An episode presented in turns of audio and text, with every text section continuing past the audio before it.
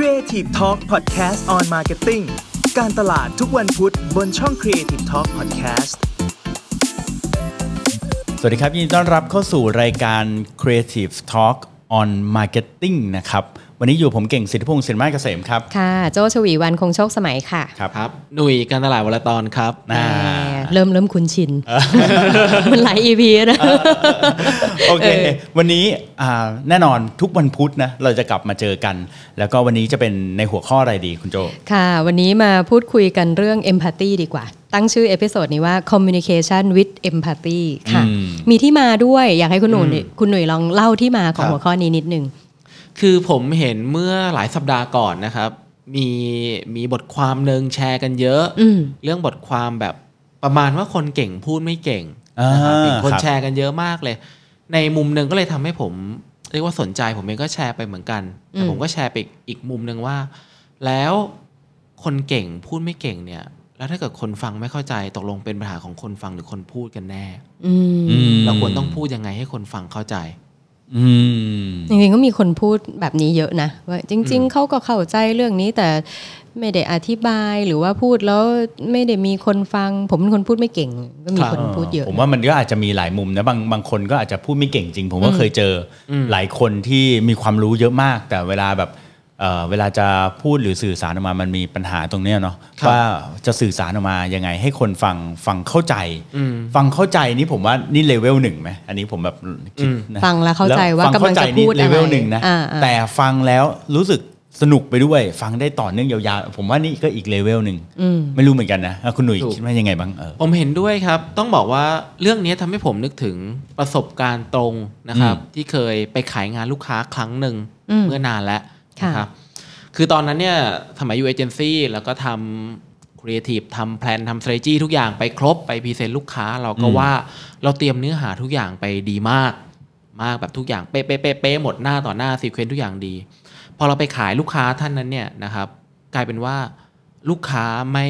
ไม่เข้าใจในสิ่งที่เราขายอืมไม่เข้าใจในสิ่งที่เราพูดแล้วก็ยิงงานเละเทะมากอืม แล้วสุดท้ายเราก็ยิงงานหมายความว่าไง คือคอมคอมเมนต์เมนต์คอมแบบเมนต์แทบจะหน้าต่อหน้าจุดต่อจุดบรรทัดต่อบรรทัดเอ๊ะเออสิเอาทุกอย่างเอาง่ายครับๆแล้วสุดท้ายเขาไม่เข้าใจอะไรสักอย่างแล้วเขาก็เลยไม่ซื้องานกลับมา อืมตอนนั้นทั้งทีมก็แบบโอ้ยหัวเสียมากเขาก็แบบไม่เฟลเข้าเฟลทีมก็บอกว่าไม่เข้าใจทำไมลูกค้าถึงไม่เข้าใจ อืมปกติถ้าเป็นเมื่อก่อนสมัยก่อนตอนนั้นต้องบอกตรงว่าผมก็แอบ ใช้คำว่าแอบบ่นลูกค้าแบบทำไมลูกค้า ไม่ฉลาดที่จะเข้าใจเลย เออเราคิดแบบนี้ไม่ได้นะเรื่อง ในตอนนั้นนะเราคิดแบบ เดี๋ยวอย่าอิน นะอ๋อมีความอินมีความอิน มีความอิน ไม่ผมผมพยายามแบบว่าอ๋อโอเคเออให้บิวเขาคุณหนุ่ยไงอ๋อโอเคโอเค ครับ ผมว่าน่าจะเป็นอินเนอร์หลายคนแหละที่แบบเอ๊ะทำไมเราไปขายงานลูกค้าแล้วแบบลูกค้าไม่เข้าใจวะ เออเออนี่คือสิ่งที่เราพบ เราก็แว็บแรกเลยเราก็นั่งโทษลูกค้า อืม ลูกค้าเนี่ยไม่เข้าใจเลย แต่พอเรามานั่งคิดถึงอีกมุมหนึ่งว่า เอ๊ะ แล้วตกลงการที่เขาฟังไม่เข้าใจอะ ความผิดเขาหรือความผิดเรา อืมอืมเราก็เลยนั่งคิดต่ออีกมุมว่า จริง ๆ แล้วอะ ลูกค้าไม่ได้โง่หรอก แต่เราอะ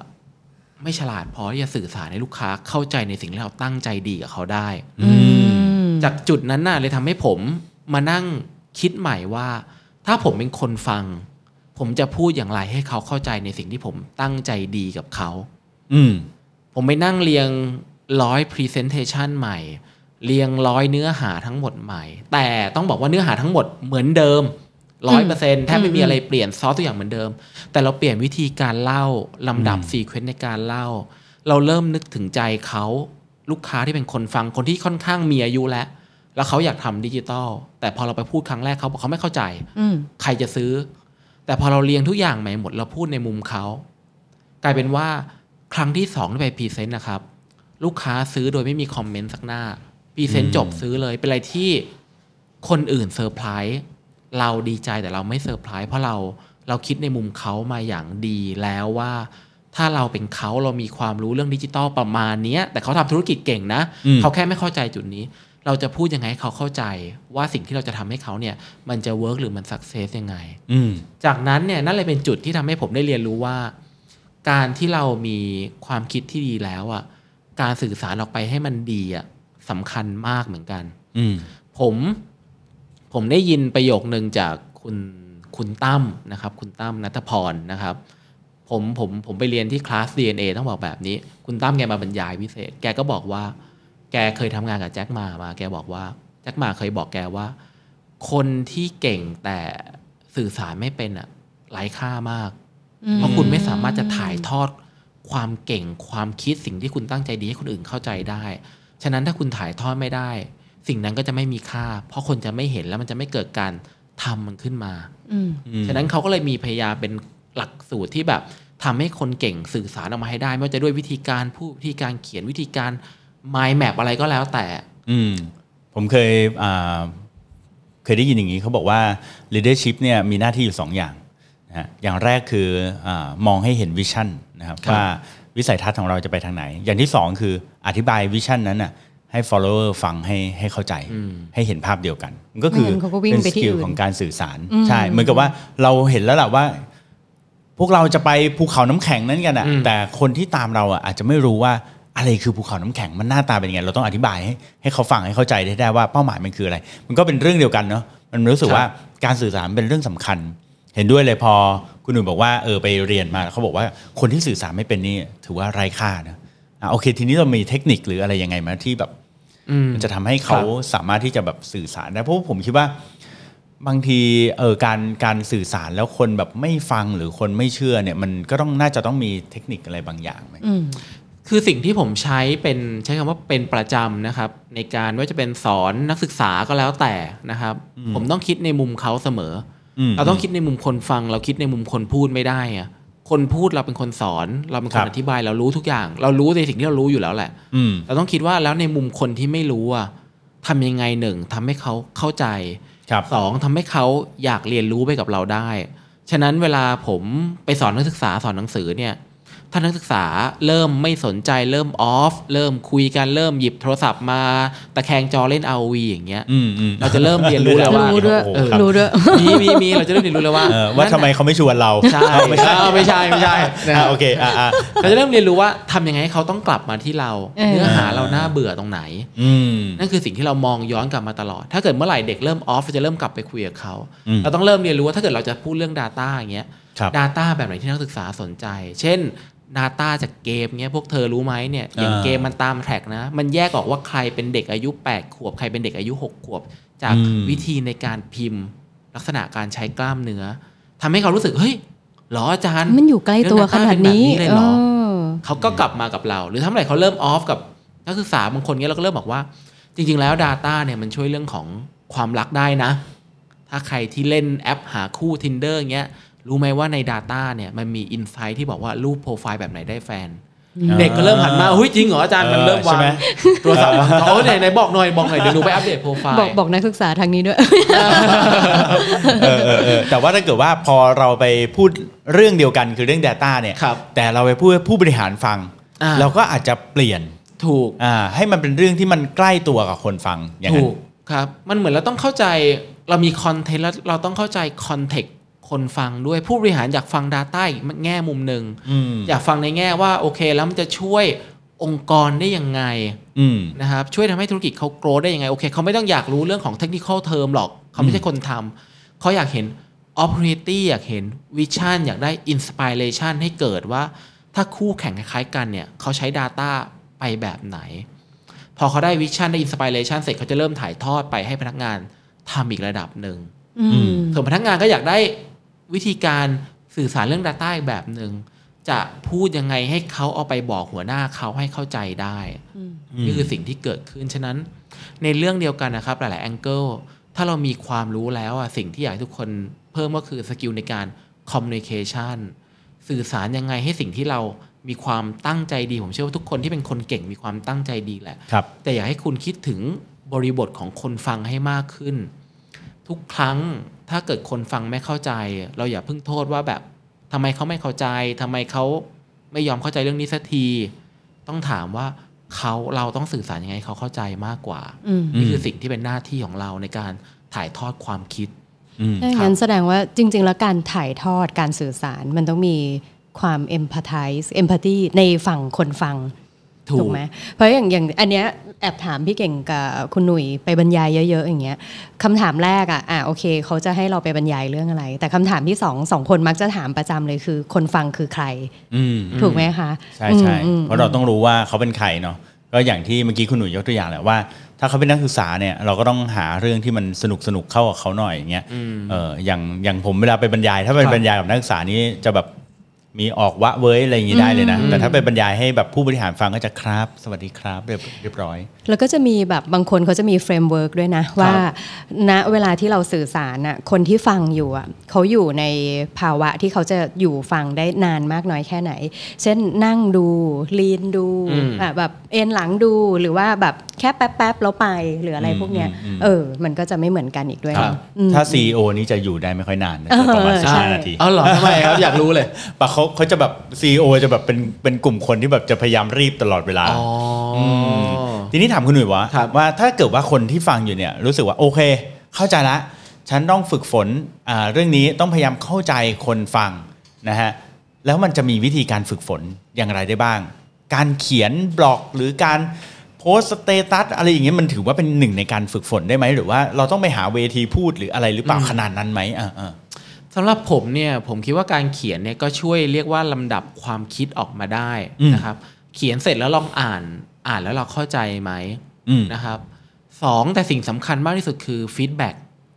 อืม feedback ทุกครั้งที่พูด test กับคนอื่นเนี่ย feedback การจะได้ feedback ที่ดีเนี่ย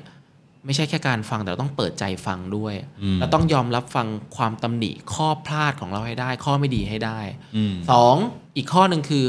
คนส่วนใหญ่ไม่ค่อยกล้า feedback ข้อไม่ดีกันตรงหมายถึงคนฟังๆใช่ไหมอ่าอ่าอ่าเวลาเราถามว่าพี่พูดเป็นยังไงบ้างอ๋อดีดีดีดีดีแล้วยังไง ไม่ดีตรงไหนนั่นคือสิ่งที่เป็นหน้าที่ที่เราจะต้องทำให้ได้ อย่างเช่นผมจะถามว่า เอ้ย ชอบตรงไหนแล้วอะไรที่อยากให้ดีขึ้นในครั้งหน้า เขาได้รู้สึกว่า การบอกอันเนี้ยไม่ใช่การเบรมหรือการตำหนิอ่าแต่เขารู้สึกว่าเขาปลอดภัยที่เขาจะพูดอะช่วยบอกหน่อยครับเออดีตรงไหน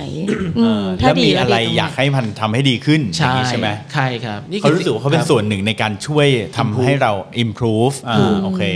ฉะนั้น feedback ที่ได้ผมจะถามอะถ้าเกิดครั้งหน้าเนี่ยอยากให้คนฟังครั้งหน้าได้อะไรเพิ่มขึ้นอีก ก็จะได้ feedback มาสิ่งหนึ่งที่เราที่เราต้องทำคือเราต้องเปิดใจรับให้ได้บางอย่างเนี่ยแน่นอนคำตำหนิไม่มีใครชอบหรอกอืมมันเหมือนยาขมอะ แต่ต้องเอายาขมนั้นมาแตกวิเคราะห์อีกทีหนึ่งว่า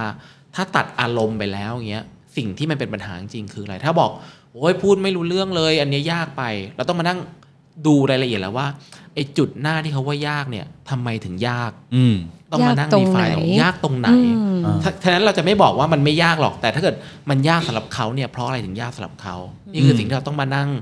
เรียนรู้กับตัวเองอีกรอบหนึ่งเพื่อพัฒนาตัวเองในการสื่อสารออกไปอีก ผมชอบที่ที่คุณหนุ่ยพูดนะเมื่อกี้บอกว่าให้ตัดอารมณ์ออกไป เพราะว่าอืมสมัยก่อนอะผมเคยนะ พอเวลามีคนมาคอมเมนต์เราอะคือคือถึงแม้เขาจะคอมเมนต์เราซอฟก็ตามบอกว่าคุณเก่งเออเรื่องนี้แบบคุยไม่รู้เรื่องเลยแบบ เราจะแบบมันอารมณ์มันมาก่อนอยู่แล้วอะมันต้องมันต้องไม่แน่นอนรู้อะเรื่องมันเราแบบนะ เราก็ต้องอารมณ์ก่อนยิ่งสมัยผมเด็กๆนะมันอารมณ์มาก่อนเลยแบบแม่งทำไมฟังไม่รู้เรื่องโมโหโมโหอืมก็ก็ไม่รู้นะ อันนี้ผมแนะนำว่าครับ ก็กลับมาแล้วก็นั่งนิ่งๆสักพักนึงอืม เออใช้เวลาสักครึ่งวันก็ได้ ปล่อยมันไปก่อนเออปล่อยอารมณ์ไปความโมโหมันไปก่อนแต่ว่าเราต้องไม่ลืมว่าเขาคอมเมนต์ว่าอะไร